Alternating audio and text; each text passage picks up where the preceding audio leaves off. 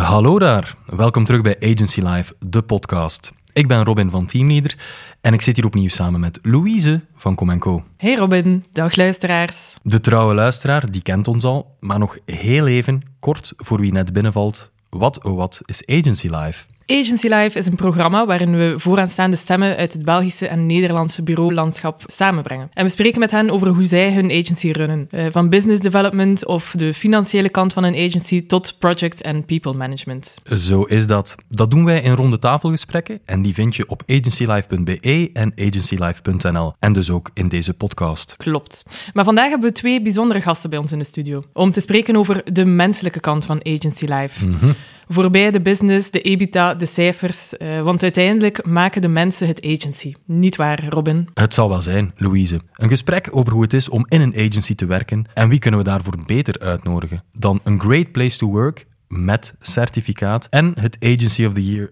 subtitel Best Place to Work. Jazeker, deze twee mensen van dat award-winning bureau zijn zo vriendelijk geweest om helemaal naar Gent af te zakken voor mij en Louise. En dat zijn Eva de Vos, co-CEO van Publicis Group Belgium, en Frederik Sodermans, client lead van hetzelfde Publicis Group Belgium.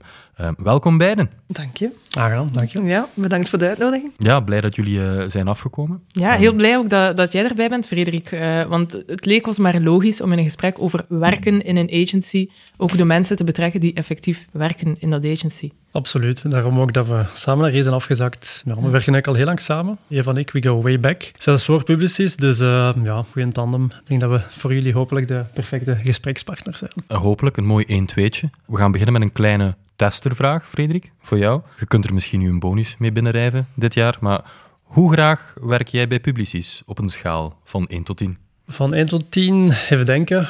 Niet kijken naar mij, Frederik. Gewoon intuïtie. Wat was het eerste dat in u opkwam? Dat moet je zeggen. Nee, ik zou dat tussen de 8 en de 9 zetten. Ja hangt natuurlijk af. Cijfers. Ja, het hangt natuurlijk altijd af van welke klanten, projecten, situaties, team.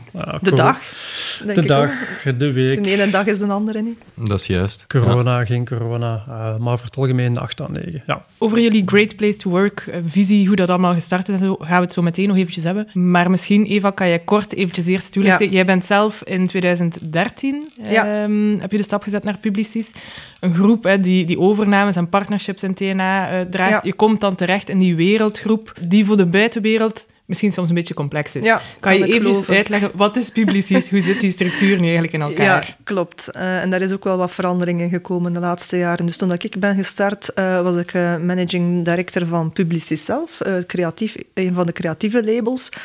Uh, maar binnen de groep in België waren er ook nog andere labels. Zo had je uh, bij de creatieve labels Saatchi Saatchi, had je Leo Burnett, uh, grote internationale namen, netwerken. Maar je had evenzeer het lokale Duval Guillaume, dat toch mm -hmm. ja, toonaangevend is in de communicatiewereld. Dus eigenlijk zijn we gestart toen dat ik er ben, nee, toen dat ik er ben begonnen, was het dus negen jaar geleden, was ik gewoon van Publicis zelf verantwoordelijk. En dan zes jaar geleden werd ik gevraagd om co-CEO te worden van een, eigenlijk een nieuw model die we moesten voor de groep gaan uitrollen in België. En dat was Publicis Groep. Die idee was om die acht labels samen te brengen onder de, onder de nieuwe naam Publicis Group. Acht labels samenbrengen op dezelfde site, onder hetzelfde leadership team van mijzelf en mijn co-CEO-collega Karel Vink ene PNL, zoals dat dan uh, heet, om eigenlijk die integratie tussen al die verschillende expertises te versnellen. Dat is waar dat we mee gestart zijn. En dus vandaag opereren we nog enkel en alleen onder Publicis Groep in België. En qua het, samensmelten van die agencies en qua interne cultuur en zo, want we gingen hier natuurlijk vandaag spreken over uh, hoe fijn het is om voor uh, Publicis te ja. werken en het hebben van één bedrijfscultuur. Maar hoe begin je daar überhaupt aan? Aan een cultuur van acht verschillende bedrijven doen samensmelten? Ja. Wel, toen dat ze mij hadden voorgesteld om co-CEO te worden, had ik eigenlijk één voorwaarde. Want ik had wel door dat we voor een enorme challenge stonden. Zo'n transformatie van acht verschillende bedrijven, acht verschillende reputaties in de markt, acht verschillende financiële situaties, ook acht verschillende culturen. Ik dacht, wow, dat is hier... Uh, en er is geen draaiboek, hè. Mm -hmm. Het is gewoon een idee Breng mhm. dat samen onder één leadership team, onder één PNL. En dat klinkt allemaal heel eenvoudig en het makes sense. Maar om het te gaan doen, geen evidente, want er is geen scenario dat je kan volgen. Dus ik had gezegd, kijk, als ik dat ga doen, op één voorwaarde dan, dan wil ik een talent director aan mij zijn om ons te helpen in die eerste fase, in die change management waar we door gaan gaan. En in een tweede fase wil ik eigenlijk mijn droom, want daar was ik bij Publicis zelf ook al een tijd uh, aan aan het werken, om van die werkplek best place to work te maken. Dus ik had dat wel gezien van dat zullen twee fases worden. Alleen had ik zwaar onderschat dat die change management fase dat die zo lang zou duren. Ik dacht mhm. misschien naïef een jaar of zo, mm misschien iets langer. Ik denk dat we toch wel mogen zeggen dat het drie jaar heeft geduurd, heel die change management, dat dit zware stuk van het change management gegeven. Dus hoe begin je daaraan? Door iemand naast te zetten die de focus kan houden op cultuur en het vormgeven van cultuur. Want natuurlijk vanuit mijn bevoegdheid, vanuit mijn rol, ja, ben ik bezig met klanten, ben ik bezig met de strategie voor het bedrijf, ben ik bezig met de cijfers te analyseren, veel operationele vragen toch ook, met de teams samenzitten. Dus ik kan mijn focus, het is mijn dada, het is mijn uh, stokpaardje, maar ik kan daar jammerlijk genoeg niet heel mijn mhm. dag mijn focus op houden. Dus dat is stap één, een talent director aan mij zei van in het begin. En die is er nog altijd. Mhm. Ja. Hoe heb jij dat, Frederik? Want jij komt dan uit één van de acht brands die, die zijn samengegaan in de Publicisgroep. Hoe heb jij dat ervaren om ineens met zeven andere culturen uh, in, in één gebouw terecht te komen? In het begin was dat zeker een beetje zoeken. Hè. We zijn dan ook fysiek verhuisd naar één locatie op tour en taxis. We zaten ineens met ja, een man of 200 samen. Allemaal nieuwe gezichten ook, wat dat daar goed bij heeft geholpen. Dat is eigenlijk uh, ja, een heel, heel tof illustratief voorbeeld. Wat het management eigenlijk bedacht heeft, is eigenlijk een soort van panini-boek denk naar Panini, maar in plaats van de typische voetbalploegen, waren eigenlijk gewoon de mensen. En er was dan ook eigenlijk een ganse game rond ontwikkeld dat wekenlang heeft geduurd, waarbij dat men ja, die stickers kon gaan, gaan uh, wisselen, kon gaan sparen, totdat eigenlijk een bepaald aantal mensen een boek vol hadden. Er is een quiz georganiseerd geweest en de winnaar is dan uiteindelijk uh, die is naar Brazilië vertrokken. Mhm. De prijs was een, uh, een, een, reis naar een van de wereldwonderen, omdat curiositeit een van de belangrijke mhm. waarden is binnen Publicis. Dus ja, de gelukkige persoon is toen naar Brazilië kunnen gaan. Om maar te zeggen dat we dat ook een beetje spelenderwijs hè, hebben elkaar een beetje dichter en altijd daartoe gebracht, of zeker was geholpen, want dat hielp echt. Je zag mensen echt naar elkaar toestappen, stickers uitwisselen. Over de labels heen, dus dat was een, ja, een manier, een ludieke manier om dat te uh, helpen. Nu, één actie is niet voldoende, want het was wel moeilijk in het begin. Mhm. Dat is één ding, maar natuurlijk los daarvan heb je ook andere uh, zaken die gestroomlijnd zijn moeten worden. En dat gaat dan over samenwerkingstools, uh, platformen, finance systemen, al die zaken moeten mm. gewoon... Uh, Harmonisatie inderdaad op veel vlak, die moet gebeuren. En daar, dat onderschat je in het begin. Hè. Want uiteindelijk, wat gebeurt er? Je brengt mensen samen en je doet een aantal ludieke acties om dat te stimuleren. Maar mensen komen elkaar ook tegen aan de koffiemachine. En dan is het van, um, ah ja, ik ben op reis geweest. Ah ja, tof. Ah, drie weken en een half. Amai, hoe doe jij dat? Want we hebben maar 25 dagen uh, congé. Mhm. Ah, ah nee, maar we hebben er 30. Oeh, jullie hebben 30 dagen congé. Ah, wij maar 25. En zo begint dat. Ja. en dan snap je opeens als management van oei, ja, er zijn een aantal techniciteiten die we moeten stroomlijnen om iedereen het gevoel te geven van gelijke behandeling. Een aantal zaken kan je ook legaal niet zomaar veranderen van de een op de andere dag. Maar er zijn ook cultuur. Bij het ene label had je uh, de verjaardagen werden gevierd. Bij het andere bureau was dat helemaal niet de gewoonte.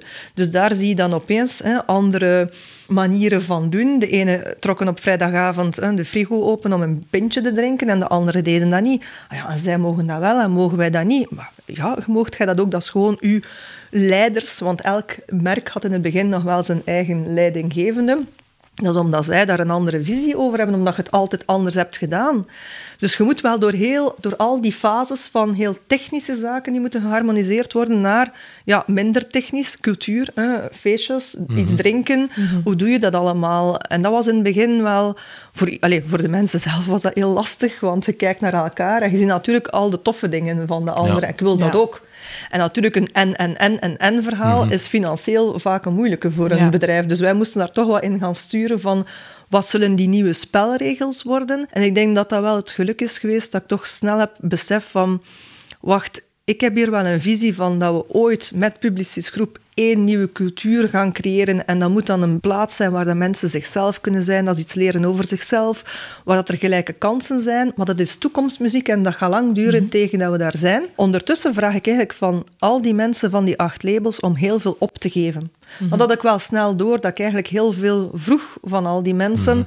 Ja, je moet eigenlijk een stuk, en sommige, voor sommigen een groot stuk van je cultuur moet je gaan opgeven voor iets nieuws. En ik vertel wel dat dat nieuw tof gaat zijn en dat gaat de best place to work maar zijn. maar vandaag is dat nog niet direct eh, voelbaar. En in die eerste jaren zijn we ook veel mensen verloren. Hè. Er is een enorm verloop uh, geweest. Gelukkig nieuwe mensen kwamen onmiddellijk voor het nieuwe verhaal. Die wisten waarin dat ze instapten. En zo, mhm. sommige mensen, zoals Frederik, zijn even bij de concurrentie gaan kijken, zijn dan teruggekomen, uh, omdat denk ik ook veel mensen zagen van ja, het gras is inderdaad niet altijd groener aan de andere kant. Mhm. En we gaan toch maar eens, ondertussen waren we alweer geëvolueerd ook, we gaan toch maar eens teruggaan, want er zijn een aantal basisdingen die daar goed zitten. En, en dat denk ik is onze kracht toch ergens ook wel geweest van in het begin.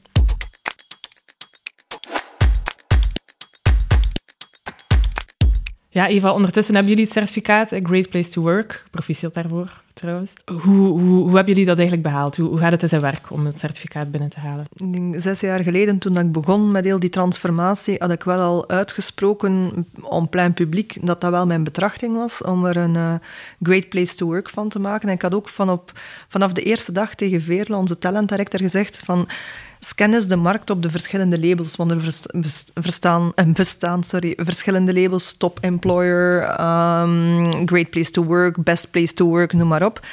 Um, dus het is wel belangrijk dat het iets is dat onze mensen ons teruggeven. Niet een jury die uh, het komt vertellen, of wij zelf, of iets dat je kunt kopen, want dat bestaat ook. Hè. Je hebt een aantal zaken waar dat je een dossier indient en dan krijg je dat. En dus zij kwam bij Great Place to Work uit, van uh, Great Place to Work Institute samen met Vlerik hier in België. En die bevragen je werknemers. En dan moeten minstens 70% van de werknemers deelnemen. En op 60 stellingen moeten zij scores geven. Dat gaat over vertrouwen in het leadership team, gelijkheid van kansen, diversiteit uh, binnen het bedrijf, carrière-mogelijkheden, visie. Is er een toekomstvisie voor het bedrijf? Is het uh, management transparant, uh, toegankelijk enzovoort?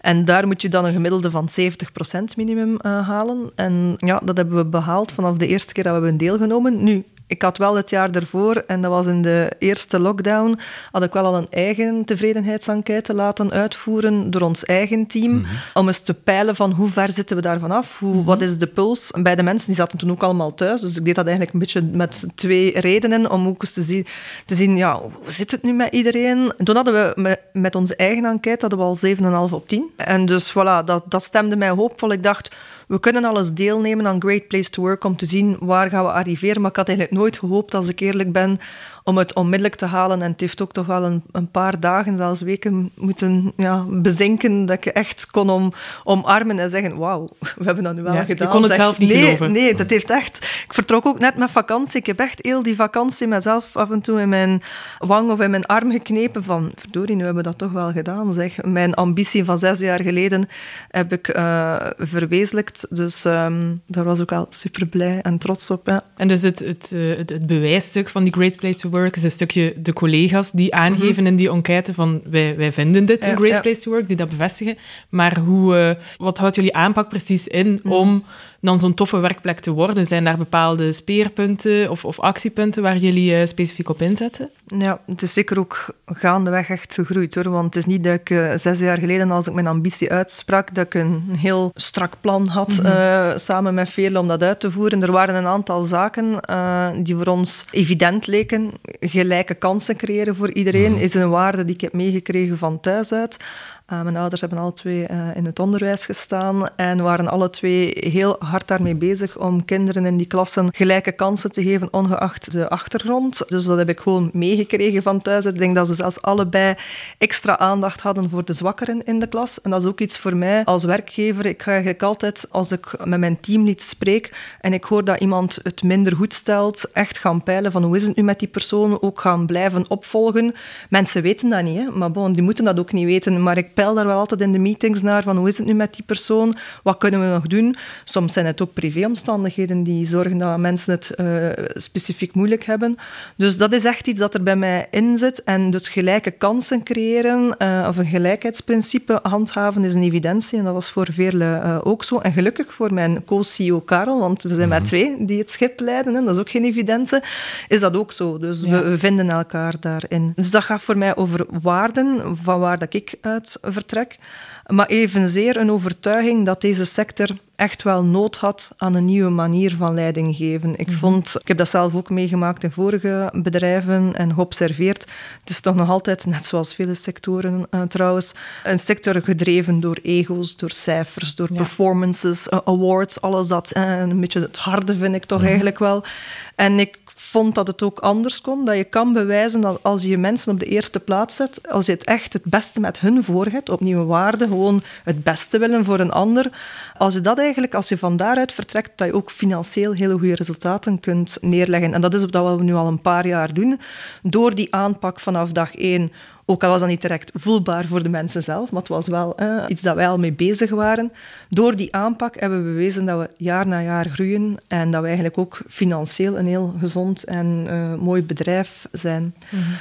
Hoe doen we dat verder? Dat is zeker die talentdirector die een heel belangrijke rol daarin speelt, die mij heeft ook veel bijgeleerd over cultuur. Hoe bouw je nu een cultuur? Want een cultuur, dat zit in zoveel verschillende zaken. Een cultuur, dat is over hoe dat wij goeiedag zeggen tegen elkaar als we elkaar tegenkomen. Dat is ook als er een fout gebeurt in het bedrijf, hoe dat ik daar als bedrijfsleider mee omga. Dat gaat hem over als er tegenslagen zijn, hoe ga ik daarmee om? Hoe laat ik mijn mensen toe om daarmee om te mhm. gaan? Mhm. Hoe eh, vieren we dingen samen? Het is niet enkel tegenslagen, gelukkig, ook eh, er valt heel wat te vieren. Dus hoe doen we dat? Dat zitten heel veel kleine uh, dingen. En zij heeft mij ook bijgeleerd dat we eigenlijk moesten starten met een missie de why en de, de, fameuze why die we ons moeten stellen. Want er was natuurlijk vanuit de groep wel een technische visie van wat voor een businessmodel zijn wij, wat doen wij precies voor onze klanten, wat kunnen wij uh, hun aanbieden. Maar het was een uh, gaan zoeken naar die missie. En die hebben wij wel in het begin uh, geformuleerd. En we zijn dan, we hebben dat gedaan met het ruimere managementteam. En we zijn op iets gekomen, dat heette toen The Power of Wonder, was die uh, missie. Met ook waarden die we hadden gedefinieerd, want dat waren zo'n beetje de gemeenschappelijke waarden van die acht bedrijven die we hadden uh, gedistilleerd. En op die manier hadden we een missie en hadden we waarden. Ik moet wel eerlijk het halve zeggen dat we die missie drie jaar geleden hebben we die opnieuw gedefinieerd, omdat we voelden dat die Power of Wonder dat die te fluffy was. En dat is iets waar ik veel heb tegenop gebokst in het, uh, van in het begin. Als je spreekt over people first, je mensen belangrijk vinden, wordt dat nogal snel afgedaan als ja, zacht en fluffy. Ah ja, dat is een vrouwelijke leider. Dan, dan nog eens eh, erbovenop, mm dat is typisch iets voor vrouwen. Mhm.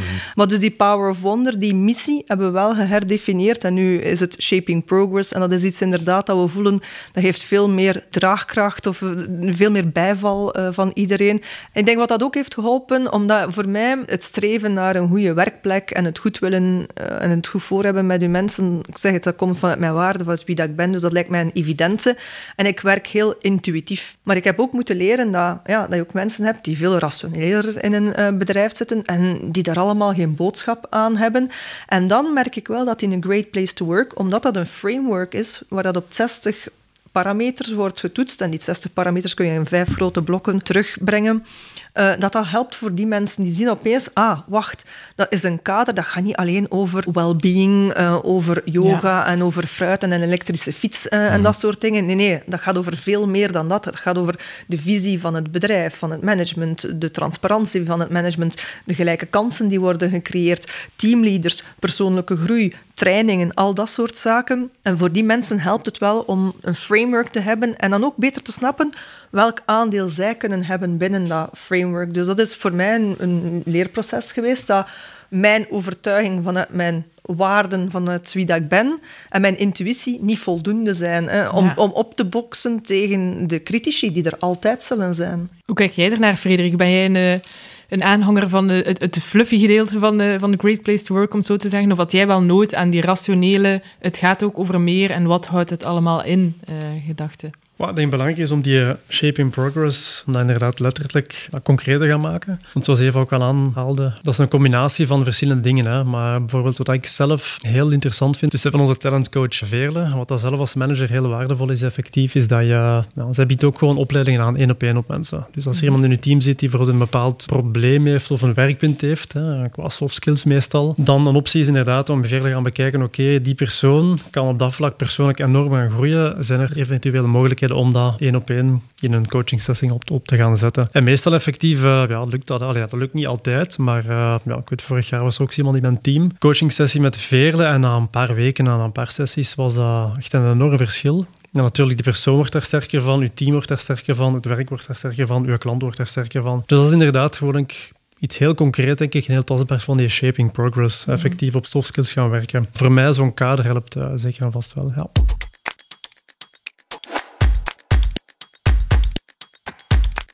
We hebben een grote inzet op opleidingen, individuele coaching, teamcoaching.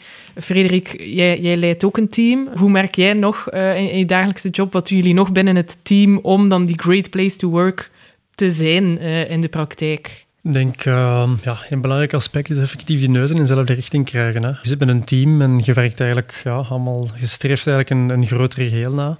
Dat is gewoon vier zijn op het werk dat je naar buiten brengt. Enerzijds, dat is niet makkelijk. Hè. Dat is een proces wat vaak maanden duurt. En, en je recruteert ook in functie van je team. En je gaat mhm. kijken, we zoeken een nieuwe positie, nieuwe functie. Past die persoon binnen het team? Klopt dat qua energie, qua attitude, qua, qua vibe? Mhm.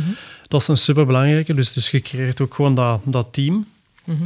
Afspraken maken met je team. Superbelangrijk. Gewoon eh, afspraken maken die ook concreet maken. Zien dat die niet te vaag blijven, maar gewoon dat iedereen ook weet binnen het team wat dat zijn functie en wat dat zijn taken zijn. En die zaken ook opvolgen. Dus zeker met zoveel mogelijk mensen in het team gewoon wat een ones opzetten, zodat je gewoon in die momenten gewoon even kunt uitzoomen, even een break nemen van een day-to-day en kunt kijken van oké, wat ligt er op je maag? Uh, wat zijn dingen die beter kunnen? Wat zijn groeizaken of groeipotentieel mm dat er bij je misschien nog niet benut is? Um, dat je daar echt op individuele basis naar gaat kijken. Mhm. Zijn er misschien bepaalde zaken die tegensteken? Dus ja, werken dan zowel aan dat team als op individu gewoon blijven uh, nou, werken aan die groei. Dat vind ik zo mooi, dat onze leidinggevenden zelf gaan peilen bij hun mensen naar wat geeft u energie, wat stikt er tegen, hoor ik je zeggen. En het gaat hem niet enkel over techniciteiten als ik heb te veel werk, hoe gaan we dat concreet oplossen? Dat kan ook, bij mhm. bepaal, in bepaalde gevallen is het echt dat. En moet je niet beginnen met, ah, ik ga u een training geven of uh, ik ga u een nieuwe auto geven of wat dan ook. Dan is het probleem gewoon los met een workload op. Dus dat kan ook. Maar het is belangrijk dat onze leidinggevenden evenzeer gaan peilen naar als je niet goed in je vel zit. Uh, en het is niet de workload, wat is het dan wel? Is het de klant? Mhm. Eh, is het je team? Is het omdat je vast zit? Wil je eigenlijk ergens anders naartoe? Uh, en dat zij ook die houding hebben om te gaan peilen daar, daarna. Dus ehm, dat gaat verder dan gewoon even een techniciteit, een technische check-in bij je team. En ik denk dat dat wel iets dat is dat bij heel veel van onze teamleads gelukkig vandaag al terecht ingebakken zit. En bij ons in de board meetings is dat ook zo. Wij vragen ook aan onze mensen, doe meestal eerst een keer een tour van wist. Mhm. En de wist is niet van uh, Sava, want als ze zeggen Sava, dan ondertussen hebben ze dat al geleerd met mij, dan zeg ik, ja, maar ja, Sava, daar ben ik niks mee. Ja. Uh, wist mij, ja. Uh, want de, vaak is dat dan het antwoord, Sava, ben bezig met die nieuw business en ben daarmee bezig en dat is een super tof project. Dan zeg ik, ja, dat is allemaal goed, maar hoe is het met jou? Ja, ja, ja, het antwoord is eigenlijk altijd hoe het gaat met het werk. En voilà, inderdaad. En mensen, en we zijn allemaal zo geconditioneerd. Hè. We zijn nogal snel in het... Ja, het is goed, druk, druk, druk. Hè. Dat is vaak het antwoord. Maar mensen aanleren, en dus dat begint dan ook in onze boardmeeting, want zij moeten het dan ook verder terug gaan uitdragen. Hoe gaat het met jou? En in het begin, soms eh, vraag ik dan ook, geef een keer een cijfer, zoals dat jij hebt gedaan, op tien. Hoe is het mhm. met u vandaag? En dat is heel interessant, want dat geeft direct uh, ook aan in het team. Um, dat geeft ook connectie in het team. En dan zie je opeens, oei, die collega zit er helemaal niet goed bij. En dat helpt dan ook buiten de meetings en dat anderen nog een keer gaan inchecken en zeggen, kan ik niet helpen? Of zeggen, hoe is het nu daarmee? Gewoon die aandacht daarvoor. En niet alles valt altijd op te lossen. Hè. We moeten daar ook weer realistisch in zijn. Oh, opnieuw, het zijn soms ook privézaken die uh, meespelen. Maar aandacht ervoor hebben en tonen, I care... Ja. Dat is toch wel een belangrijk en ook iets dat ons onderscheidt, vind ik, in onze cultuur. Ik hoor ik hoor en zie dat veel mensen uh, doen. Ehm. Je hebt dus empathische co-CEO's. Je hebt leidinggevenden die datzelfde cultuuridee mhm. aan het uitdragen zijn.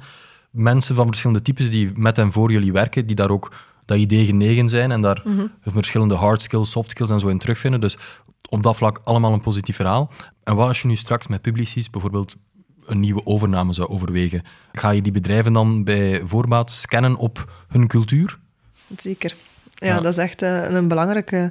In Nederland hebben ze nu net uh, vorig jaar een heel groot bedrijf uh, overgenomen. En daar was inderdaad ook gaan peilen naar: kunnen we door dezelfde deur op het vlak van talent, hoe kijken we daar tegenaan, ontwikkeling daarvan. En ja, dat is inderdaad, ondertussen werken we ook meer en meer met die partij samen. En merk ik, die zitten heel dicht bij ons. En, en dat marcheert al direct veel beter als we elkaar bellen, weten we. We hebben op het belangrijkste, wat dat voor ons het belangrijkste is, zijn ons talent, hebben we dezelfde visie. Dus moest ik zelf morgen in, in, in België opnieuw een partij moeten voorstellen aan de groep, waarvan ik zeg, ja, die moeten we toch wel eens gaan verder eh, bekijken en bespreken, zou zeker hoe dat zij aankijken ten opzichte van talent en het echt op de eerste plaats zetten en niet de cijfers, niet de profit, zou wel een, een belangrijke zijn. Ik denk dat we daar een mooi voorbeeld van hebben gegeven tijdens de coronacrisis. En waarvoor dat we heel veel appreciatie, dankbaarheid van onze mensen hebben gekregen, is dat we eigenlijk die coronacrisis op verschillende vlakken goed hebben ja, aangepakt. We hebben heel lang gewacht om eigenlijk uh, over te stappen op het systeem van tijdelijke werkloosheid, uh, wat toen mogelijk werd gemaakt door de regering. Wat natuurlijk voor heel veel bedrijfsleiders uh, ja, een, een, een handig iets was om na verloop van tijd de marges uh, gewoon te gaan uh, opkrikken. Bij ons, dat, daar zouden wij zelfs niet aan denken. Dat is gewoon een no-go. Wat dat wij zelfs hebben gedaan, is we hebben gekozen voor solidariteitsprincipe. We hadden, we hadden natuurlijk in onze teams hadden we mensen die echt totaal zonder werk zaten, in mm -hmm. productie. Opeens viel de productie stil, terwijl dat onze strategen overbevraagd werden. Dus hebben wij toch gekozen voor een solidariteitsprincipe en gezegd iedereen één dag in de week tijdelijke werkloosheid. En iedereen vond dat echt, ja, zijn samen. Hè. In goede en kwade dagen heeft dat heel hard geapprecieerd. Maar we hebben dat ook heel snel gestopt. Van zodra dat we voelden dat het mentaal voor heel veel mensen te lastig wordt. Want we zeiden, je mag ook maar die vier dagen werken. Hè. We willen niet dat je die vijfde dag als je op tijdelijke werkloosheid staat, dat je gaat werken. Dat is gewoon ethisch niet correct, dus je mm -hmm. doet dat niet. Maar natuurlijk, mensen moesten dan opeens, degenen die veel werk hadden, opeens dat werk in vier dagen eh, ge, gepropt krijgen. En dat was ook niet lang houdbaar. Dus we hebben eigenlijk een berekend risico snel genomen en gezegd, kijk, we zullen wel zien hoe dat we eruit geraken uit heel die crisis. We stoppen met die, heel die tijdelijke werkloosheid. En uiteindelijk hebben we het jaar supergoed geëindigd. Omdat we gekozen hadden voor het welzijn en het belang van onze eigen mensen, hebben we dan nog de chance gehad dat we eigenlijk het jaar ook financieel goed geëindigd zijn. En ook iedereen een, ja, een, een soort van een return gegeven uh, op, die, uh, op die winst. En ik denk dat dat toch wel belangrijk, een belangrijk voorbeeld is van als je zegt people first, dat gaat over trainingen, hè, over cultuur en over hoe dat je dat allemaal doet, maar dat gaat hem ook in die moeilijke tijden over hoe sta je er dan als leidinggevende ja. en ga je dan de winst laten primeren of neem je ja, op dat moment was het een risico. Achteraf heb ik gezien dat de cijfers heel goed waren. Maar ja, op dat moment wisten we dat niet. Dus dat was dan toch wel een risico, zeker in een internationaal netwerk. Uh, maar opnieuw, door ons, denk ik, innerlijk kompas te volgen en gewoon blijven gaan vanuit die overtuiging, zet u mensen op de eerste plaats en hun welzijn, ja, dan, uh, dan draait dat dan toch goed uit. En dat is, vind ik wel mooi, een mooi voorbeeld van voor heel veel bedrijven, dat is een beetje mijn dada. Uh, en waarom dat ik ook graag tijd uittrek om, om mijn verhaal te komen vertellen omdat de bedrijfswereld, vind ik, uh, echt nood heeft aan veel meer bedrijven waar dat mensen op de eerste plaats staan en niet uh, de winst. En ik wil eigenlijk bewijzen dat als je mensen op de eerste plaats zet, dat eigenlijk de financiële cijfers, de, de, de groei van het bedrijf en de financiële gezondheid zou moeten volgen. Als je dat goed doet, dan volgt dat. En wij zijn daar het levende bewijs van tijdens dat coronajaar, maar vorig jaar, tijdens het tweede coronajaar ook weer. En ook dit ja. jaar ziet het er heel goed uit. Dus um,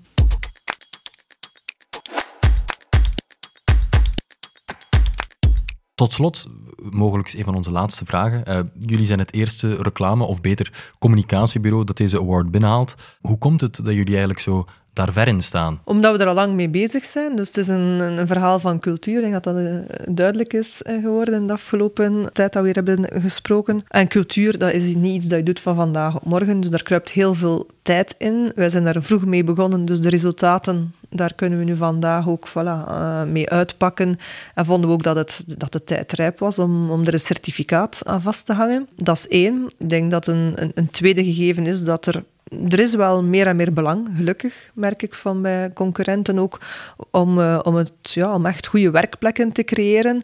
Maar opnieuw, het is iets van lange adem. Dus als je daar een jaar of twee jaar geleden mee gestart bent, ja, dan, dan gaat nog wel even duren alvorens dat je daar echt, zoals wij, op grote schaal de voordelen van voelt. Het vergt ook financiële, serieuze financiële investeringen. Daar hebben we het nu niet over gehad. Maar als ik spreek over een, een talent director die haar focus kan hebben op het creëren van een great place to work, op die cultuur, ja, dat, is, dat zijn kosten. Hè. Trainingen, dat zijn kosten. Uh, mensen de tijd geven, dat is een indirecte kost. Maar zeggen tegen mensen, het is oké, je mag tijd steken in coaching om over jezelf te spreken. Heel veel bedrijven willen die keuze niet maken uh, vandaag. Dus... Uh, Daarom dat wij de, de eerste zijn, denk ik, die, die daar heel vroeg mee gestart zijn. En opnieuw, het stelt mij wel, of het geeft mij hoop uh, want ik ben ook lid van de raad van bestuur van het ACC, onze sectorvereniging. En daar is het gelukkig een van de strategische pijlers waar dat we op aan het werken zijn met de, met de sector, om ervoor te zorgen dat we als sector aantrekkelijk blijven voor jongeren. En dat vind ik ook zo'n belangrijke. Uh, het is een super uh, mooi vak. We spreken over reclame. Ik zou het liever ja, communicatie uh, noemen, want het gaat veel mhm. verder dan de traditionele reclame waarvan dat we gekend zijn van, van vroegere jaren. We hebben vandaag ja, data-analysten, data-insights mensen bij ons werken. Mensen met een heel andere background dan, dan vroeger in de bureaus te vinden waren. En dat maakt het nu net zo ja, verrijkend. Het is ook een sector die nooit stilstaat, maar het is wel belangrijk dat we als sector onze verantwoordelijkheid opnemen. En daar gaan we ook heel sterk op bij ons intern. We hebben heel veel grote klanten waarvoor dat we werken, hele grote merken. Dus als we die klanten kunnen adviseren en kunnen sturen om eh, goede merken te zijn, goede bedrijven te zijn, uh, die niet met irriterende reclame, uh, om dan toch maar het woord reclame te gebruiken, overal aanwezig te zijn, maar wel op de juiste plaats, met de juiste boodschappen. Of dat dat dan informatief of entertainend moet zijn, dat is afhankelijk van, van de objectieven. Maar daar hebben we een enorme verantwoordelijkheid als sector om die discours met onze klanten te, te houden, ook als het gaat over sustainability, dat het geen greenwashing wordt als we het hebben over diversity. Zorgen dat we juist reflectie in onze communicatie maken van de maatschappij. Dat zijn allemaal belangrijke topics, dus als we dat goed krijgen met onze klanten, kunnen we ook onmiddellijk een heel positieve impact hebben op de maatschappij. En uh, we vergeten soms een keer dat we daar een, een heel belangrijke speler in zijn en ook een enorme kracht en dus macht, maar op een positieve manier macht hebben.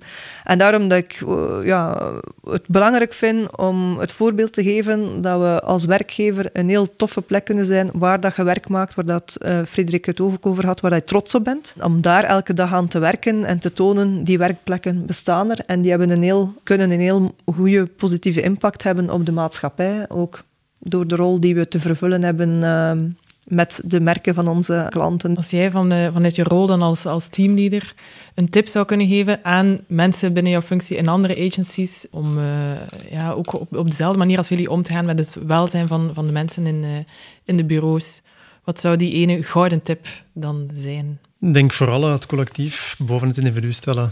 Ja, daar gaat uiteindelijk je team, je klant, je dienst, wat dat je ook naar buiten brengt gaat er alleen maar een vruchten van plukken. Dus ehm, dat is voor mij toch zo wel het belangrijkste, wat dan mij dagdagelijks bezighoudt. Natuurlijk mijn persoonlijk welbezijn ook uiteraard, maar het collectieve team, als die team goed functioneert, dan uh, ja, dat is wat je uiteindelijk naartoe wil streven. Dus dat is voor mij wel een belangrijke tip. Ja. En jij, Eva, wat zou jouw concrete tip zijn? Mij heel gelukkig, de antwoord van, uh, van Frederik. Dat is ook hoe dat ik er tegenaan kijk.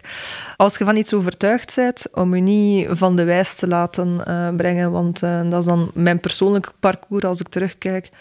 ik heb natuurlijk heel veel tegenkantingen gehad in het begin en heel veel mensen die het afdeden als wishy-washy en fluffy. fluffy. en noem maar op. Um, dus dat ik mij daardoor te veel laten leiden in het begin, ja, dat was ik niet doorgegaan. Dus ik ben wel blij uh, dat ik een zekere koppigheid heb en niet graag uh, opgeef. Want het is best wel in het begin moeilijk geweest. Hè. Uh, nu is het gemakkelijk, nu is het opeens ah, komen spreken en we willen weten hoe dat jullie dat doen. En overal mm. word ik gevraagd om wat is nu dat succes. Maar ik vergeet niet die eerste uh, jaren hoe moeilijk dat het was om mensen mee te krijgen in die visie. Dus geef niet op, dat is mijn tip. En daarmee zijn wij eigenlijk helemaal uitgevraagd. Um, hoe word je a great place to work in een eenvoudig stappenplan door Eva en Frederik van de Publicis Group. Geweldig bedankt, dames en heren, um, dat jullie vandaag wilden langskomen. Bedankt voor de interesse. Ja, ja. ja dank je En Louise, wij horen en zien elkaar binnenkort weer in een volgende aflevering van deze geweldige podcast. Agency Live. Agency Live. Tot snel.